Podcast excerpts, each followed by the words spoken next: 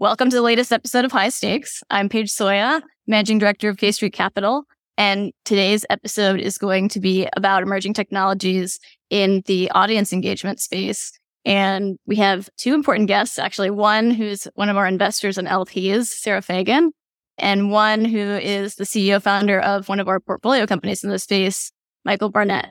So before we get started, why don't we start with some intros? Sara, I'll have you go first. Yeah. Uh, Sara Fagen. I am the CEO and one of the co founders of Tunnl. We are an Arlington, Virginia based audience intelligence platform. So we help connect advertisers with the people they're trying to reach. We have a suite of tools that allow them to better find those individuals they're trying to target. I'm a proud investor in K Street. I've been an angel investor for quite a while, and it's been really fun to watch the DC market really flourish uh, in the last maybe decade or so with so much technology. And frankly, we'll talk a little bit probably about government today, but a lot of it nothing to do with government, which, you know, I think many years ago was everything was very government. Very different. Uh, yeah. So, yeah. Definitely. Thanks, Sara. Um, Michael. Yeah. Uh, I'll give you a little of my backstory just because it ties into ultimately the companies that I've built. But so I had a chance to work in parliament, ended up writing a thesis on what ended up becoming Brexit. And then I figured out in this in the political experience and the nonprofit experience, I figured a way to get people to donate and volunteer that was really efficient. So normally you were spending over a dollar to acquire a donor dollar the first year. And we figured out to like cut that by 50, 60%. And so I got to go all over the world consulting for nonprofits, speaking their events, and realized that when you brought the right people together in a room, could be 10,000 people, could be 100 people, you unlocked a lot of really great ideas, moved causes forward, moved companies forward, moved industries forward. And so, first company, it, something in the political space on engaging audiences, sort of pulling on this thread. And that one ended up exiting recently. And then uh, started a media company during COVID. It was didn't go well. It was in virtual events, and if you looked at Hopin, you understand. And then InGo, we sort of restarted during COVID, focusing on enterprise referrals more broadly, and especially around experiences. And how do you get how do you get people that are going to these great experiences? Could be a webinar, could be an event, could be a award program to refer out more of their connections because every company can basically grow endlessly on the connections of their existing audience. Thanks, Michael. Actually, and Sara, maybe you can share a little bit more about Tunnl and the inspiration behind it because I do think it's relevant here as well.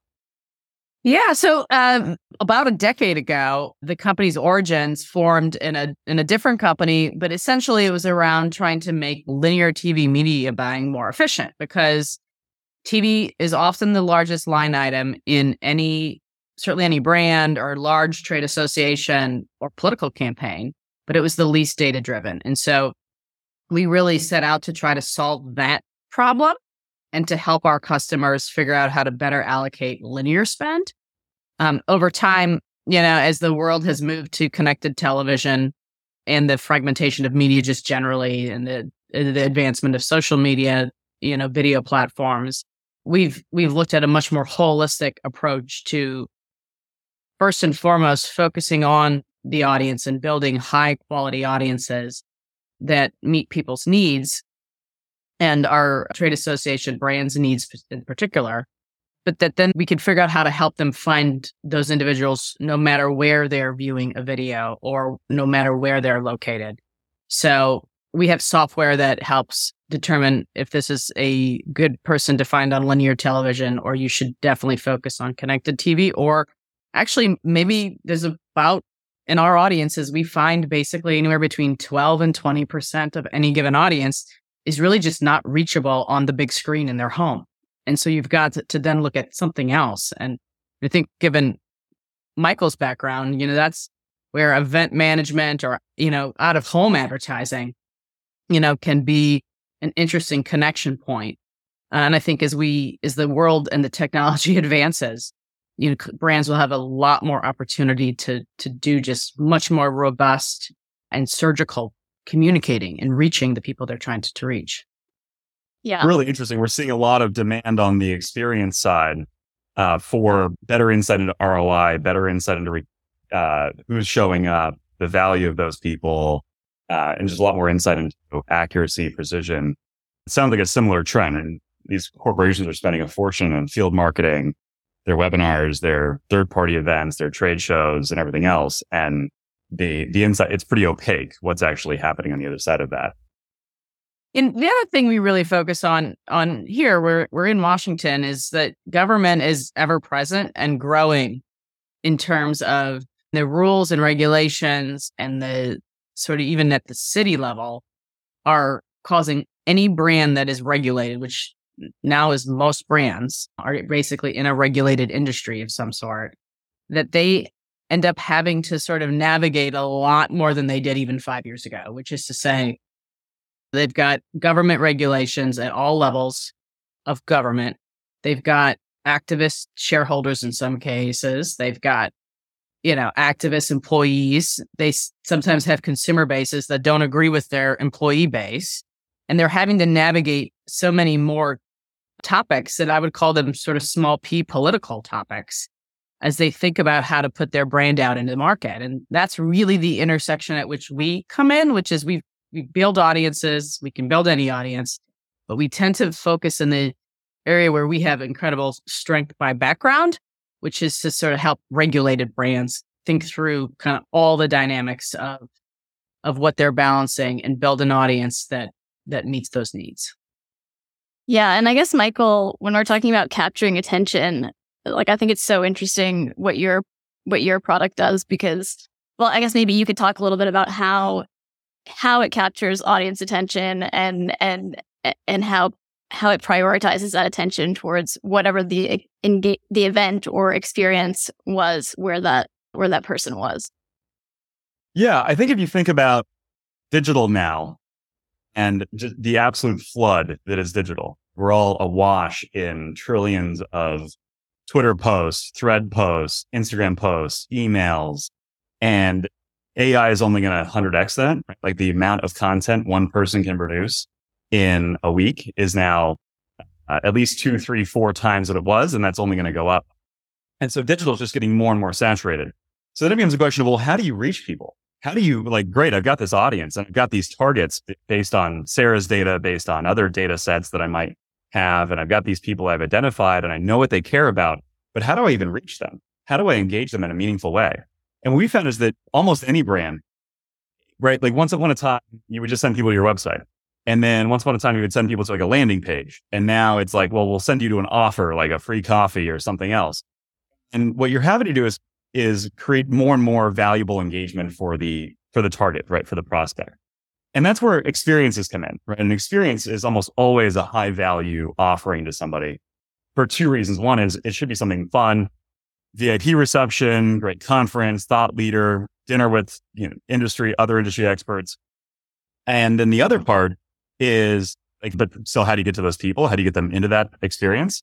And what we've seen work incredibly well and what InGo is built on is driving referrals. If I say, Hey, Sara, hey, Paige, you should come check out this new Lockheed Martin engine or this new uh, Google AI functionality. Oh, that's interesting. But if I instead say, Hey, there's this really great dinner we're going to, this really great reception or this really great conference on this topic about this thing, you go, oh, that's much more interesting. Right now I can actually engage and you get two value props, right? The experience and the, the social connections. And so InGo's built uh, a bunch of technology to leverage that, to say, to make it really easy for people to say, I'm going to invite Sara, I'm going to invite Paige, I'm going to invite my network to join me for this wonderful experience, be, be it a webinar, an award program, anything where there's, there's a sort of a celebratory moment and uh, like where you want to advocate, right? The causes are great. And to Sara's point, right? Causes create value for people, planting trees, saving whales, building schools. It, there's all these different causal motivations as well for people. And I think that's where people need to start thinking more deeply about their audience is what do they really care about? What will motivate them? And not just like, oh, great, here's another landing page to throw out into the ether and hope people click on. Yeah, I, I especially like it because I, I mean, I've used the product myself many times and gone to many events and, and been able to, like, often you can't leverage the value of the event you went to online. Like, how do you do that? Right. It's not like an easy thing to do, I think, unless you have your own newsletter and you put stuff in there about it or whatever. Um, but InGo makes it super easy to, to share it with your own network, which I think it has its own network effects, right? It's like a social proof mechanism where if you, you know, if your friends see that you're doing something, they're at least going to look into doing it. Maybe they might not do it, but at least they're going to consider it. So I just think that's super interesting. But maybe you guys can take a step back and talk about the space in general, like the people that you sell to who are buyers of these kind of products. What's the total landscape of the technologies that they're looking at? Not just, not just your companies, but other, other companies in the space that are doing different things, but how that fits into the picture. Well, I would say, you know, Michael touched on ROI. I think that's always top of mind. And it's one of the questions that people are constantly asking in the in the advertising space, which is like, what did I get out of this? I know I put this money in and I deployed it on whatever mechanism. Uh and they want to know that that they've gotten some value out of it or that that they grew their share or they grew their their their image. And so I think that companies that are able to make the connection between, you know, execution and return, you know, are having the most success. You know, I, right now, obviously AI is the rage as well. And AI means a lot of different things. Uh, we always joke in our yes, company. it does. Yes. That we were we were AI before anybody even knew what AI was because our our audiences are all built on machine learning algorithms. But yeah, I think they're also looking for cutting edge. And so, you know, there's a lot of different pieces to the puzzle from audience measurement to attribution to, you know, the ad, the sort of the ad tech features of just deploying advertisements to kind of more marketing insights. And there are a lot of players along the way. You know, the, the Martech space specifically, there's thousands and thousands and thousands. And when you look at those Lumascapes, you, you can't even like, you need a magnifying glass, you know? And so it, what we really try to focus on as a company, and I think this is where the market will start to move is, and you'll see a lot of consolidation. There's always already been a lot of consolidation. Is like getting a, getting up to the funnel and getting it to the top of the funnel and be more in the decision intelligence space, which is like, how do I put all these pieces together to help a brand make a decision quicker?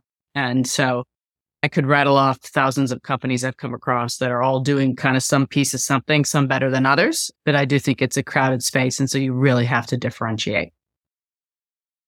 I'd yeah. say when I think about a landscape, I, I I try to like reduce it down to the essential element, which is like, what's the problem that that landscape is solving? And, you know, when I, when we talk to our customers, it's cost per acquisition, which mm-hmm. is brutal. It's gone up every year. And, you know, you're starting to see lots of people are talking about partnerships. Lots of people are talking about referrals. Lots of people are talking about super targeting, hyper targeting, AI targeting, because the money you're going to throw at go to market and audience acquisition has got to be laser targeted to make sure you're getting the right people because once upon a time, you could just go throw lots of Google ads out there. I mean, we're talking about like early 2000s. You just like it was so cheap. You yep. could just acquire tons of people and then filter it out as you went down. Now, I think to Sara's point, you got to do the filtering before you even start spending money. Yes. And and so I think that's that's really interesting, right? I think that's where you start to get really good insights into um, ideal customer profile, right? Like, who do I want? Well, I probably want somebody that you know, is cutting edge. Well, what does that mean that they're on the cutting edge? Like, how do you know that somebody's on the cutting edge, right? Like, I don't want the laggard. If I target them, you know, my company is certainly not ready for your typical laggard. And so I think like that's where this gets interesting. And I think that's where like referrals are really interesting because eh, birds of a feather flock together that it just so happens that you sort of what we've seen lots of our customers go, well, how, how do I target ads out of Google or out of InGo?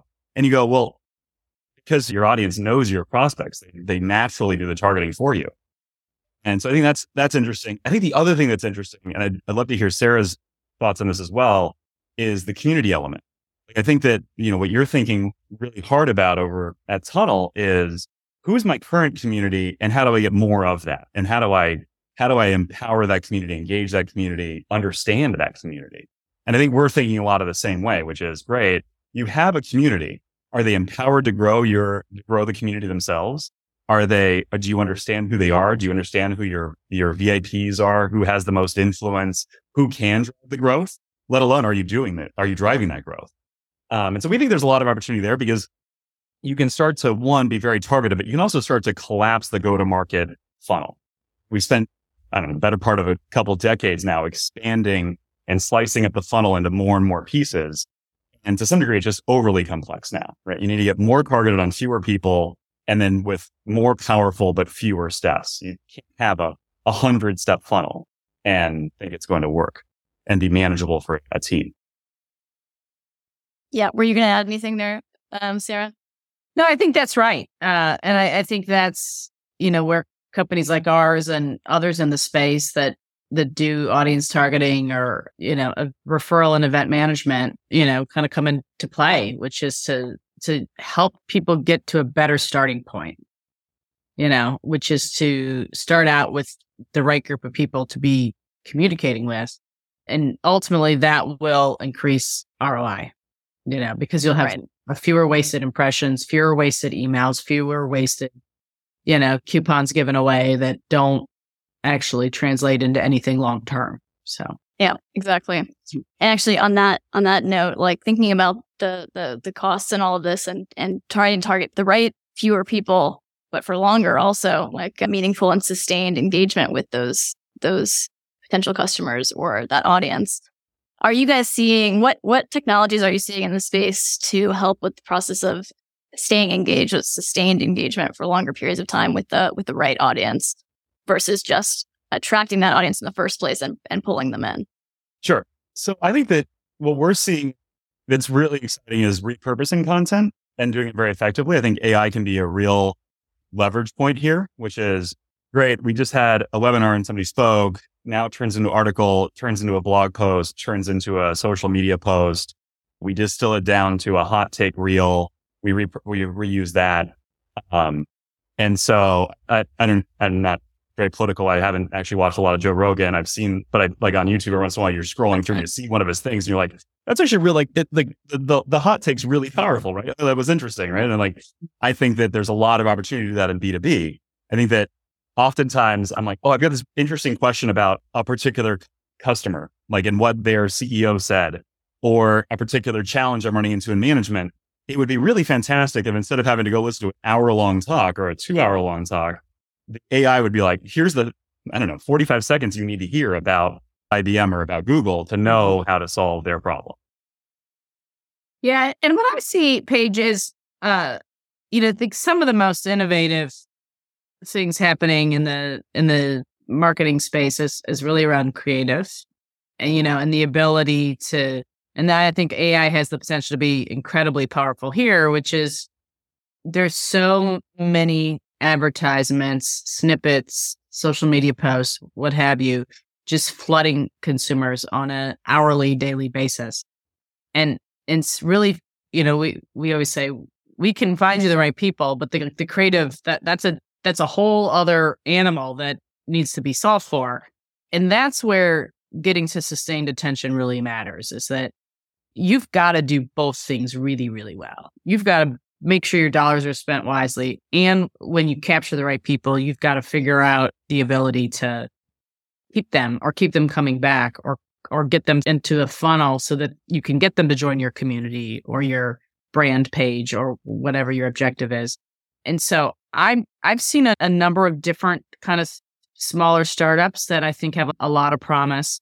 Uh, and there's there's other bigger players too, but I think you're going to just see a ton of dollars flowing there. And ultimately, you know, there'll probably be a couple big winners down the road. Uh, it's hard to kind of pick today who I think that's going to be, but I've been watching that space a little bit as well. And I think we've, we've certainly seen some interesting companies come through K Street.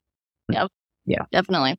Well, we're coming up on time. So I guess I would just say any final thoughts for our founders or investors that are listening to this episode?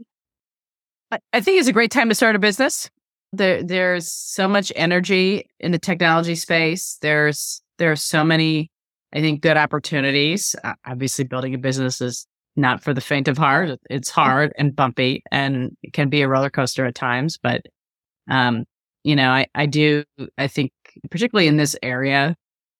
Uh, is I've gotten more deeper into the business community aside, and I was in politics for many years before that. So I came to the business community relatively late in my career, so to speak. I've been really heartened just like at the diversity, the amount of great funds around here. Yeah. And Yeah. And so I think that that it's a this is a great place to do business and a great place to do technology. Yeah, I couldn't agree more. Um, it's just when I think about my own startup, I which was over a decade ago that I started. There's just so many technologies now that make it easier to to Yeah. start from zero to get to you know where it took me three or four years to get to. You could get to in six months now, so it's it's really pretty incredible. Um, any, anything else, Michael? Yeah, I think you know, when you're thinking about growing a company, growing an organization, a nonprofit, or anything, right? Like I think what Sara's doing, it I think the the way to understand everything we just talked about, if you're you're from outside our space, is to think, well, first thing, I need a customer base, I need an audience, and so I need to understand them. That's I need data, right? On I need Tunnl, something like that, to understand this audience. And then, right, you got to start creating value for that audience. Oftentimes, that's going to be content. That's going to be something, you know, like something more and a product, hopefully, maybe a freemium offering. And those start to create experiences. And then once you've got these experiences, you want to start getting them referred out. And that's where InGo comes in. And so I think that's where InGo's really exciting and interesting is we leverage the behavioral science, the AI, the data, and um, and the ego to really drive people to do as much referring as we can get them. Couldn't have said it better. That was the perfect tie-in to wrap this all up. So thank you. Thanks. And that's a wrap for today's episode. Thank you so much for tuning in. And if you enjoyed it, please leave us a rating and review. And don't forget to subscribe so you don't miss any future episodes. Thanks.